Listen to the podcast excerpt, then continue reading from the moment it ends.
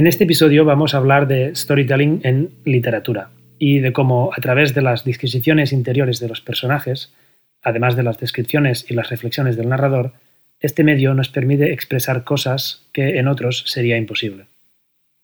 En el formato literario corto, como en los cuentos, podemos contar una historia de una manera muy resumida, mientras que en el formato largo, lo que sería la novela, se puede expandir la trama y ampliar los detalles. En este sentido, Paul Valéry nos habla del poder elíptico de Proust, que divide y nos da la sensación de poder dividir indefinidamente lo que los escritores han tenido por hábito saltar. Cuanto más literaria es una obra, más se aleja de la acción pura. El storytelling es anterior a la escritura. De hecho, se dice que ya las pinturas rupestres eran una forma de protocine que servía a los chamanes de medio para contar historias a la tribu ya fueran cacerías o viajes iniciáticos. Las historias pueden tener la función de entretener o de guiar espiritualmente, y las buenas historias hacen las dos cosas. La aparición de la escritura permitió hacer historias más complejas, refinar las descripciones y, sobre todo, dejar de lado la trama y la acción momentáneamente para adentrarse en la psicología individual de los personajes. Así pues, como veremos a través de Tolstoy, la característica diferenciadora de la literatura es que permite parar el tiempo y sumergirse en las mentes de manera que la trama queda suspendida y podemos entender profundamente las contradicciones de los personajes. La novela, como formato largo, nos permite hacer esto a un nivel más preciso, mientras que los cuentos, como formato corto, se prestan más a la narración de acciones con una estructura universal, como veremos a través de las ideas del formalista ruso y referente de los estructuralistas, Vladimir Prop. Lo que se dice con una acción o un evento no se puede decir en mil palabras, y viceversa. A menudo el formato condiciona el mensaje. Vamos a empezar hablando del formato largo y de la mano de Tolstoy. Según él, una de las principales funciones de la novela es la de generar empatía por personajes que en principio nos podrían parecer repugnantes. Pero gracias a la posibilidad de narrar ilimitadamente, podemos entrar en sus mentes y comprender sus motivaciones, a menudo a través de sus biografías extendidas en el tiempo, como en el caso de Ana Karenina. De esta manera podemos perdonarlos a la vez que mantenernos en su lado bueno. El microscopio psicológico de la literatura ofrece la posibilidad de adentrarse en las contradicciones de los personajes hasta darnos cuenta de que hay una gran diferencia entre interior y exterior, entre lo que son y lo que aparentan, y a que nadie está estrictamente hecho de bien o mal sino que todos somos una mezcla de las dos cosas. En la literatura más psicológica, una parte importante del storytelling ocurre dentro de las mentes de los personajes, pero no por eso es menos apasionante, ya que el conflicto interno puede ser igual o más intenso que el externo. Tolstoy era consciente de que las interacciones sociales a menudo se rigen por una imagen estereotípica o incompleta que se tiene de las personas y entiende la literatura como la mejor herramienta para poner de relieve sus complejidades y matices en el carácter. Según Tolstoy, gracias a la literatura, los sentimientos más incómodos y destructivos encuentran una salida, y así se pueden sustituir por otros más positivos y constructivos. Para eso hace falta que el formato sea entretenido, de manera que se pueda educar a la vez que divertir, como proponía Horacio. El acceso a las vidas interiores de los personajes, un lugar que nos es normalmente vedado, nos proporciona una guía hacia la madurez emocional. En su libro ¿Qué es el arte?, Tolstoy dice que, así como el conocimiento evoluciona gracias a la razón, los sentimientos evolucionan gracias al arte, y que ese debe ser el objetivo del artista, hacernos sentir sinceramente lo que ha sentido en sus carnes y de esa manera ayudarnos a madurar emocionalmente. La novela hace que se expanda el tiempo como ningún otro medio, a través de las descripciones, el simbolismo y la psicología. Y eso puede generar unos niveles de empatía muy altos, pero también puede ir en detrimento de la acción y la trama. Es un medio abierto que se adapta perfectamente a la modernidad y que permite hacer historia, sociología, antropología o incluso economía de manera indirecta y sutil, muchas veces insinuando o sugiriendo más que afirmando y a menudo incluyendo ensayos sumamente racionales en los que el autor elabora sus argumentos y las ideas que está intentando transmitir o cuestionar. En algunos aspectos, la novela se puede parecer a las series de televisión, pero en las series la acción es esencial para mantener la fidelidad del espectador, y los preceptos clásicos del storytelling mantienen su protagonismo. mientras que en la novela se pueden saltar más esas normas y experimentar entre géneros a riesgo de perder la atención del lector. De ahí la importancia de entretener a la vez que instruir. Para ver algunos de los elementos que componen las historias en el género literario de una forma sistemática y concentrada, vamos a ver ahora el formato corto, el cuento, que en cierta medida se puede entender como una novela en miniatura, pero con menos descripciones y psicologismo. En este caso, el formalista ruso Vladimir Prop nos va a servir de referencia a través de su morfología del cuento. Prop hizo una recopilación de cuentos fantásticos rusos y, de forma parecida a lo que Campbell hizo con los mitos, identificó algunos de los temas que estos tenían en común. Como en muchas historias, la trama toma forma de viaje, inducido por un incidente inicial y culminado en una resolución en la que el héroe consigue lo que quiere habiendo pagado un precio y obtenido un aprendizaje. En su estudio de las formas, Prop identifica 31 funciones, que además comparten muchas características con cuentos de otras culturas. Una función es la acción de un personaje definida desde el punto de vista de su significación para el desarrollo del cuento en su totalidad. Algunas de estas funciones son muy específicas y un poco sorprendentes, pero a continuación voy a intentar resumirlas de forma muy concisa. Primero, uno de los miembros de la familia se aleja de la casa y el héroe es objeto de una prohibición, la cual siempre es transgredida. Seguidamente aparece la figura del agresor, quien intenta obtener información sobre su víctima y al recibirla intenta engañarla para apoderarse de ella o de sus bienes. La víctima, el héroe, se deja engañar a pesar de sí misma y ayuda así a su enemigo.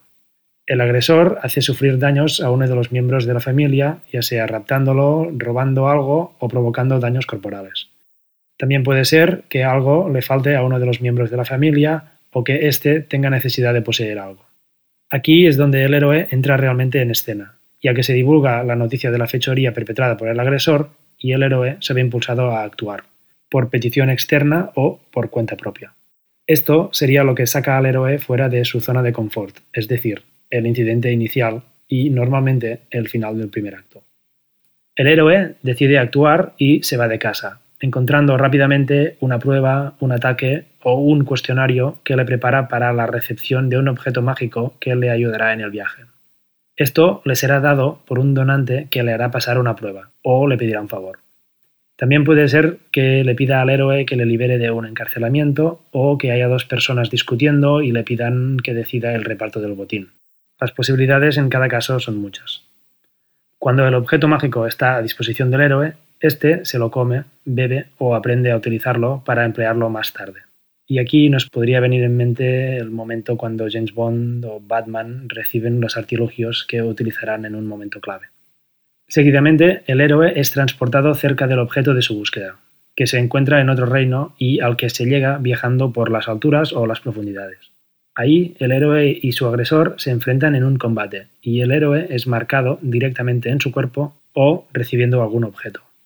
El agresor es vencido, de manera que el daño inicial es reparado o la carencia colmada. Ese es el momento culminante del cuento y cuando se obtiene el objeto del deseo. Seguidamente, el héroe debe volver a su origen y es perseguido, a menudo por un ser peligroso que intenta matarle. Durante esa huida es socorrido y puede escapar de diferentes maneras, escondiéndose, disfrazándose, etc. También es posible que durante este retorno el objeto de deseo, ya sea un trofeo o una persona, le sea arrebatado al héroe y que éste tenga que partir de nuevo en su búsqueda. En este punto se encontraría aproximadamente el final del segundo acto.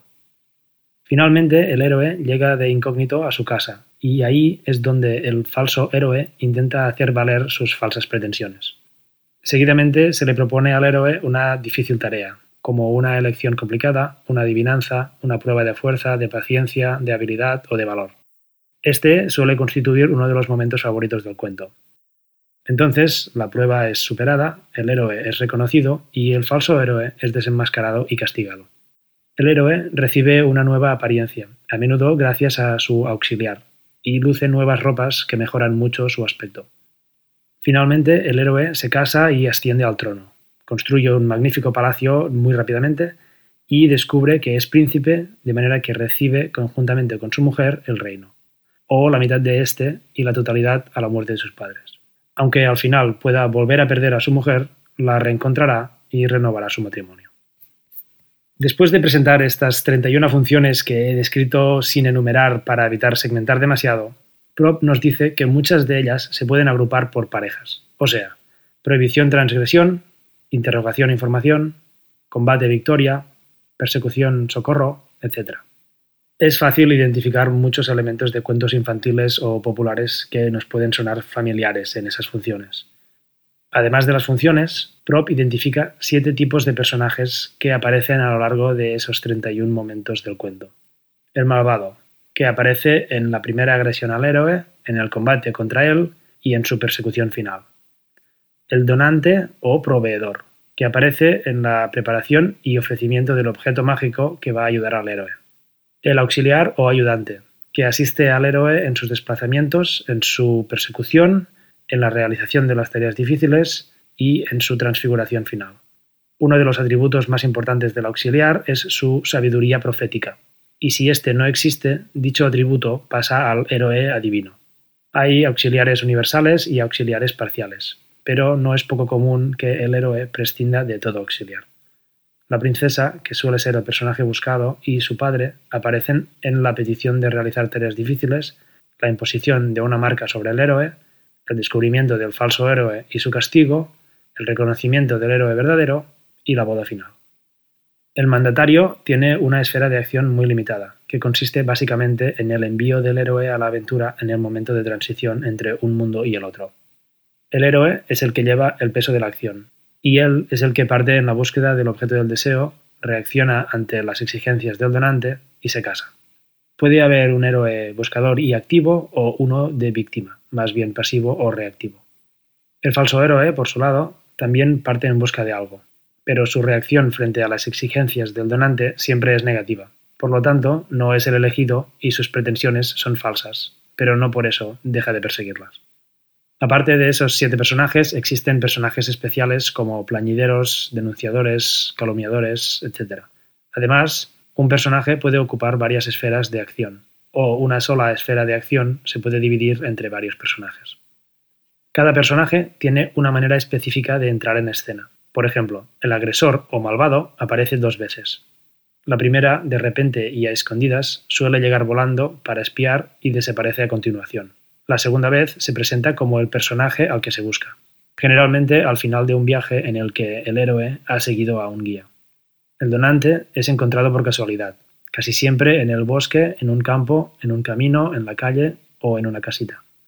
El auxiliar mágico se presenta como alguien que regula, transmitiendo una sensación de seguridad. Y el mandatario, el héroe, el falso héroe y la princesa forman parte de la historia desde el principio. A menudo el héroe no es más que pura voluntad, o ni eso, simplemente alguien que se encuentra en un sitio y momento determinados y que decide actuar, moviendo la acción hacia adelante. Puede tener un objetivo o pueden habérselo impuesto, pero lo que sí tiene es deseo. Además, suele saber hacer muy bien una cosa, su nacimiento es un elemento importante del cuento y suele ir acompañado de una profecía que nos revela algunos de sus atributos. A menudo se presenta al héroe como un niño excepcional y con dotes superiores a los otros. Se suele subrayar su felicidad en los años de formación hasta que llega el gran desafío que da pie a la historia para marcar mejor el contraste con la desgracia que va a suceder.